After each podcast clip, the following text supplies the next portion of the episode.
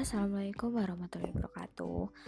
Uh, hai guys, uh, nama aku Tifa. Lengkapnya Siti Latifah Madia, kepanjangan ya. Nah, di sini gue pengen ngebahas soal rasa nggak puas. Jujur nih ya, udah lama banget pengen aku bikin nih, tapi bingung buat nyampeinnya. Jadi ceritanya tuh ada teman yang biasalah chat ke gue terus ngobrolin soal konflik dia sama pacarnya karena ada tiba-tiba orang yang dat orang tiga yang datang ke hubungan mereka. Nah terus di situ ada kalimat yang isinya mungkin dia pengen jadi kayak kamu Fah. Entah refleks atau kayak gimana pikiran aku tuh langsung kayak gini. Banyak banget yang pengen jadi gua. Tapi sebaliknya gue pun pengen jadi mereka. Karena apa yang ada di mereka gak ada di gua. Dan apa yang ada di gua gak ada di mereka. Nah di situ gue nyadar ternyata manusia itu nggak pernah puas ya. Karena aku pun gak karena gue pun masih pengen apa yang mereka punya.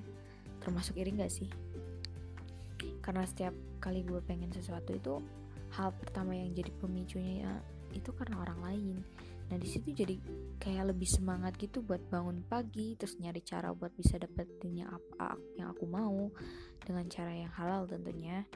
Dan di sini aku cuma mau bilang buat kalian yang masih ngerasa nggak puas dalam beberapa hal kalian boleh ngerasa nggak puas.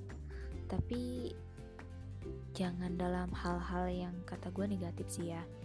Mending yang positif-positif aja kayak belajar lah beribadah juga mengajar apa pun yang jadi tujuan kamu itu. Dan ya gue pernah dengar satu kalimat entah dari buku apa atau dari siapa yang isinya itu jangan jadi kuat dengan menjatuhkan dan jadi jangan mau sukses sendirian. Mungkin itu aja karena aku buat ini iseng-iseng aja karena kabut juga. Jadi see you next time.